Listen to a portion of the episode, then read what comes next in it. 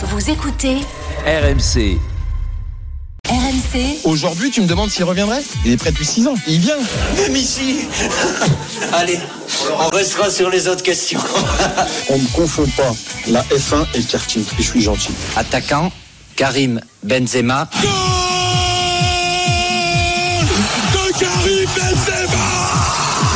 jusqu'à minuit. L'afterfoot. Gilbert Bribois. Ah, Fred Hermel dans son meilleur rôle. Euh, Karim Benzema. Maintenant, on a Fred Hermel qui parle de la moutarde dans les grandes gueules le matin. Vous avez entendu ce matin? Oui, j'ai entendu m'intéresse. la montée euh, du problème des graines de moutarde. euh, Ouais.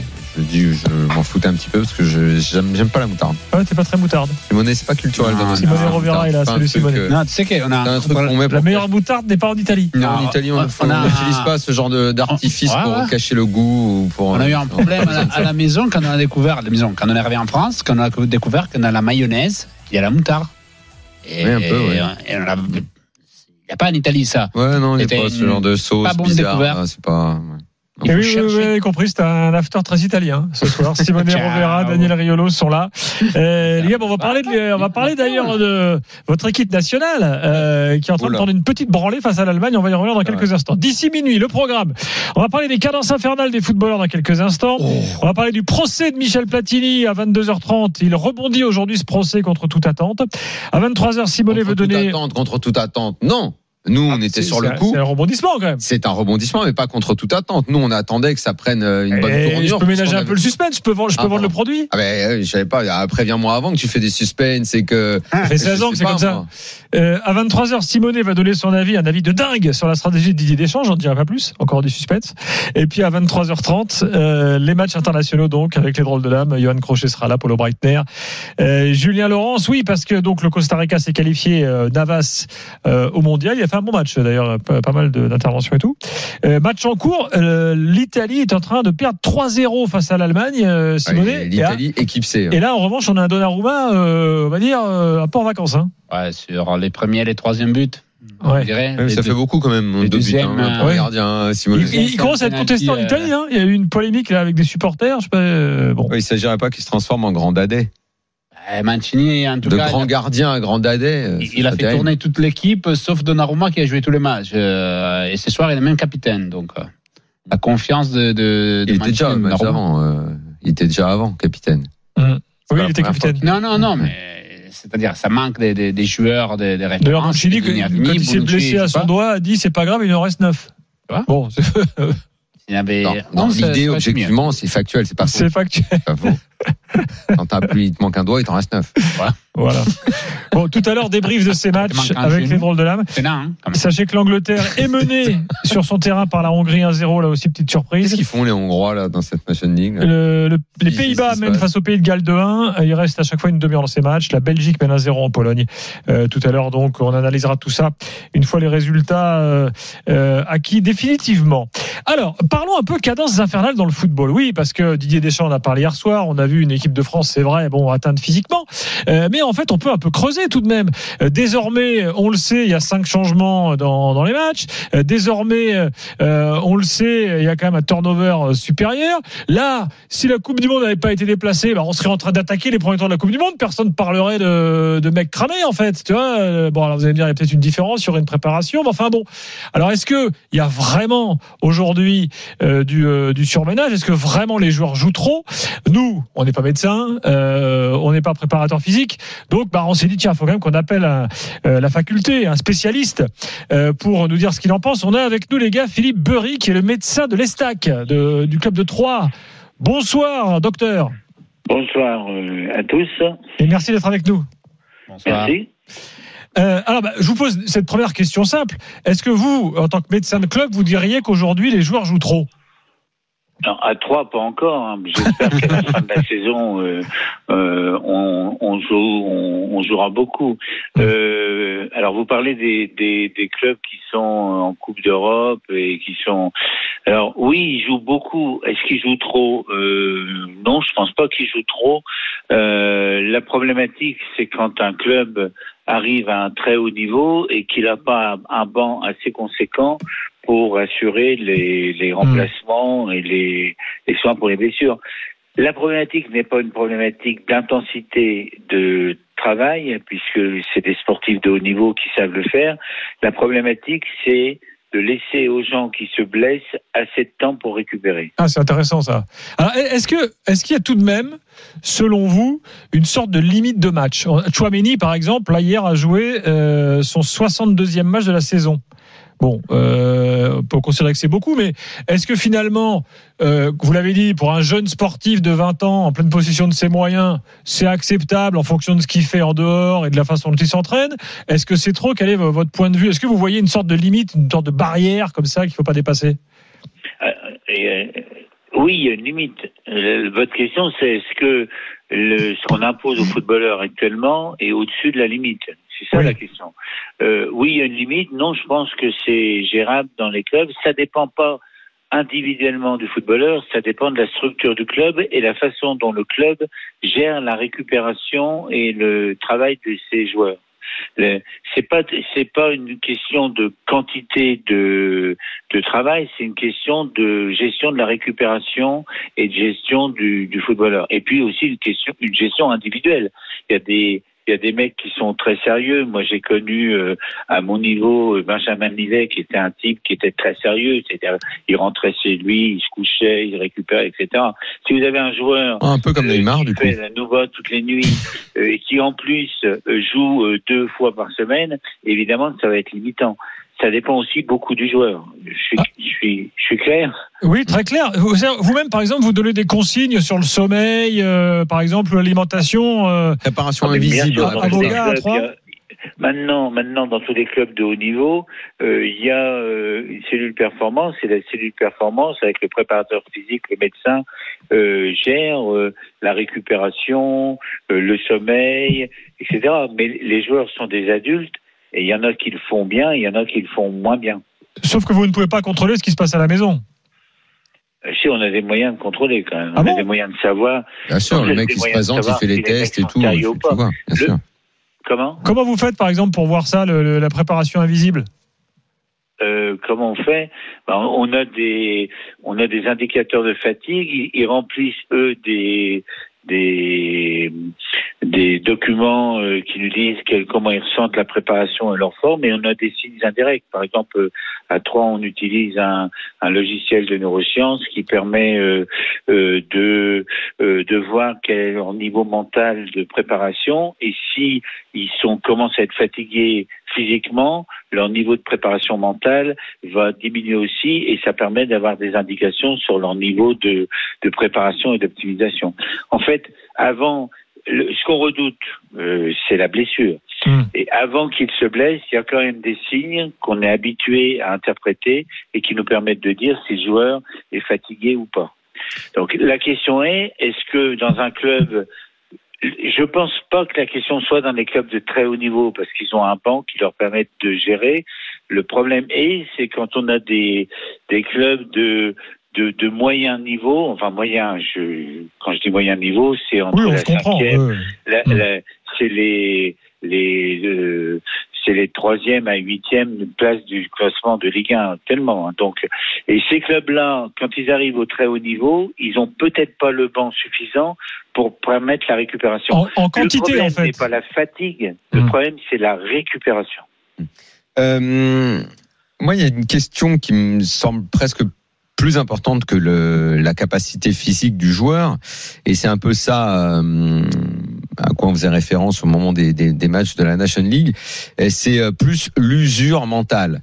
Euh, C'est pas tant qu'il soit capable de courir ou pas, c'est pas tant qu'il est récupéré comme vous dites ou qu'il soit en forme physique, c'est au bout d'une saison assez longue, c'est en gros trouver dans la tête euh, la volonté pour faire bouger les jambes, pour euh, en gros euh, retrouver euh, un potentiel physique et des capacités physiques importantes pour jouer des matchs qu'on a peut-être pas trop envie de jouer, moins envie de jouer. C'est un peu comme quand dans une saison, vous avez un gros match le dimanche euh, euh, qui va être regardé par tout le monde, on se motive à fond euh, pour ce match-là, et le match euh, le dimanche d'après à 13h euh, dans un stade à moitié vide, où les gars, on a l'impression qu'ils courent deux fois moins, mais c'est pas parce qu'ils sont fatigués ou plus aptes physiquement, c'est juste qu'ils sont moins motivés et qu'il y a peut-être une usure mentale ou un manque de motivation à ce moment-là.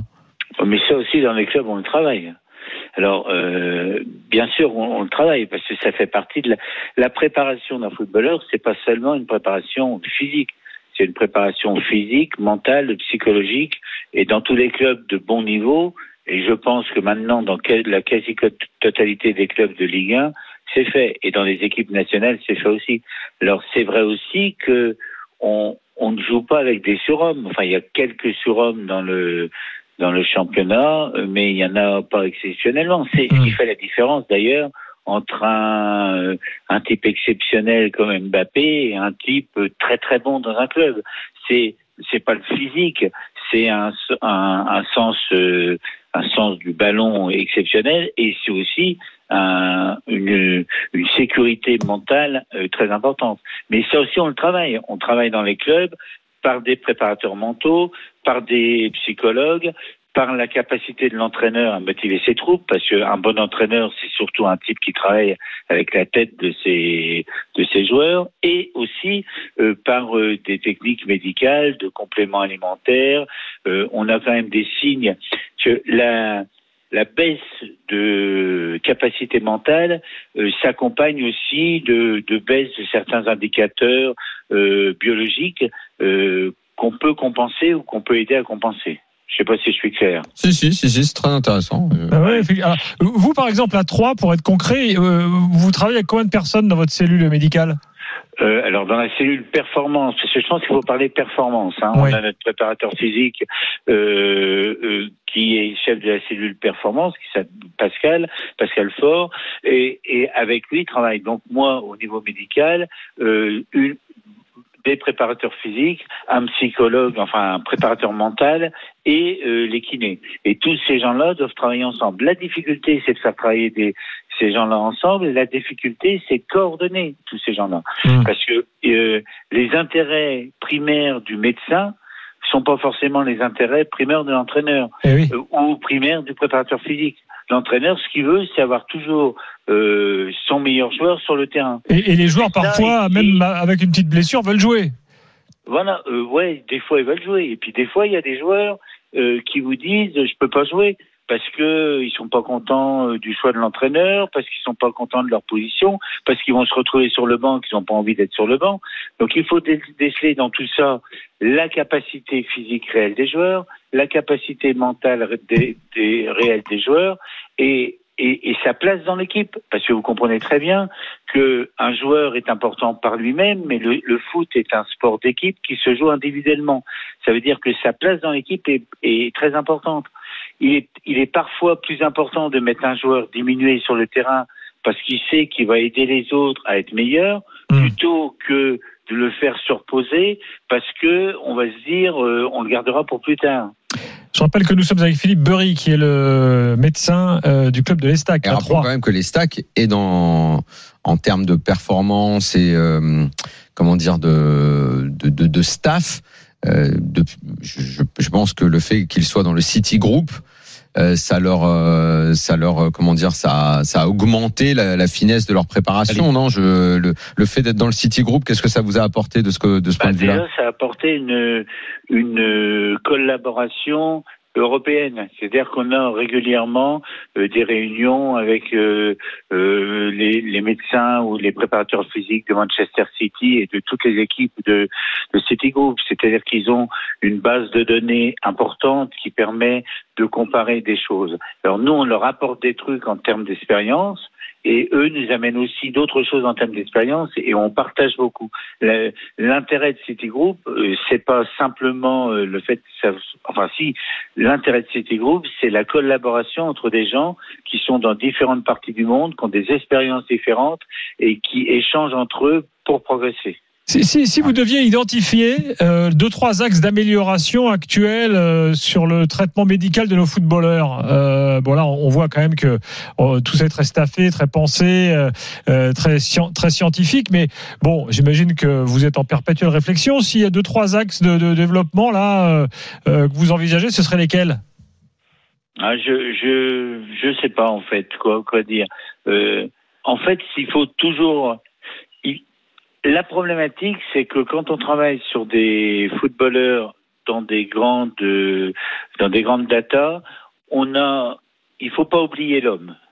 Il faut toujours revenir à l'homme. C'est-à-dire que vous pouvez faire des chiffres, des prélèvements biologiques, euh, des tests neuroscientifiques, etc. Il faut toujours revenir à l'homme. Et vous savez, un grand footballeur, c'est souvent un grand entraîneur qui sait déceler en lui euh, quelque chose et qui va le faire progresser.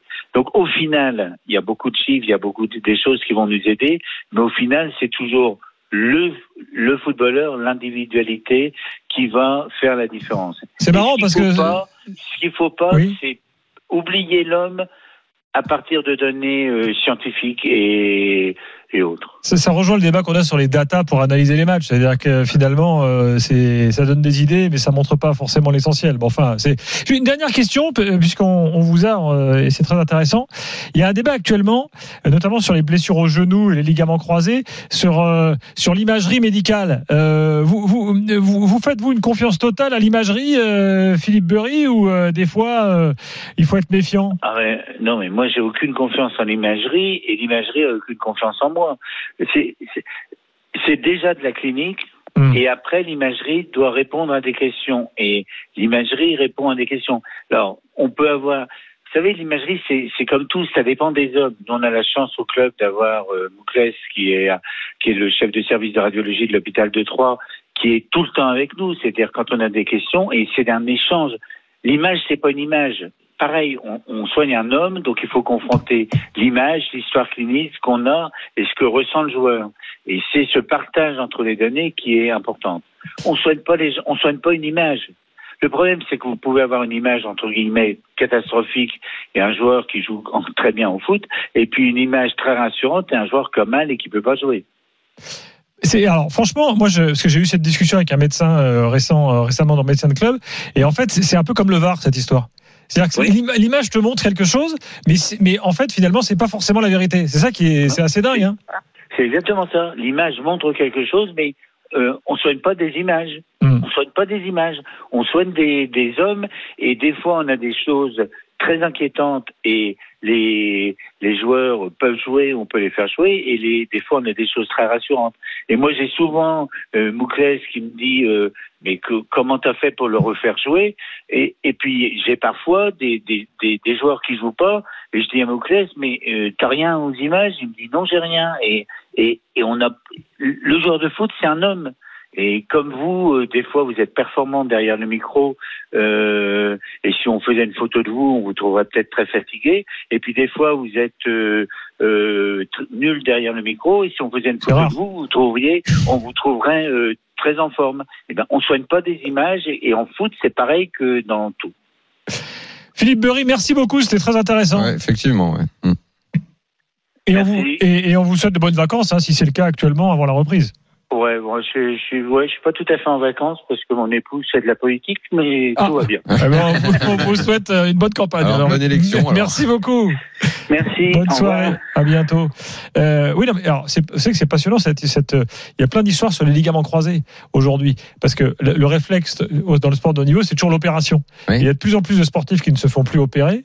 Et, et puis il y a la fameuse anecdote de Platini qui en fait un jour s'est euh, s'est fait une rupture des ligaments croisés sans même s'en rendre compte et qui a continué de jouer. Euh, ah, C'était une autre époque. Hein. Ah, maintenant, quand tu, quand tu te fais le genou, ouais. globalement, c'est quand même galère. C'est quand même six mois, quoi. Oui, mais Réveillère, par exemple, ne s'est pas fait opérer des ligaments croisés. Il est, revenu, il est redevenu joueur de haut niveau. Il a continué sa carrière sans se faire opérer. Bon, après, je suis pas Ouais, médecin, ouais, mais c'est ouais. des expériences euh, et des, des- des cas à chaque fois différents.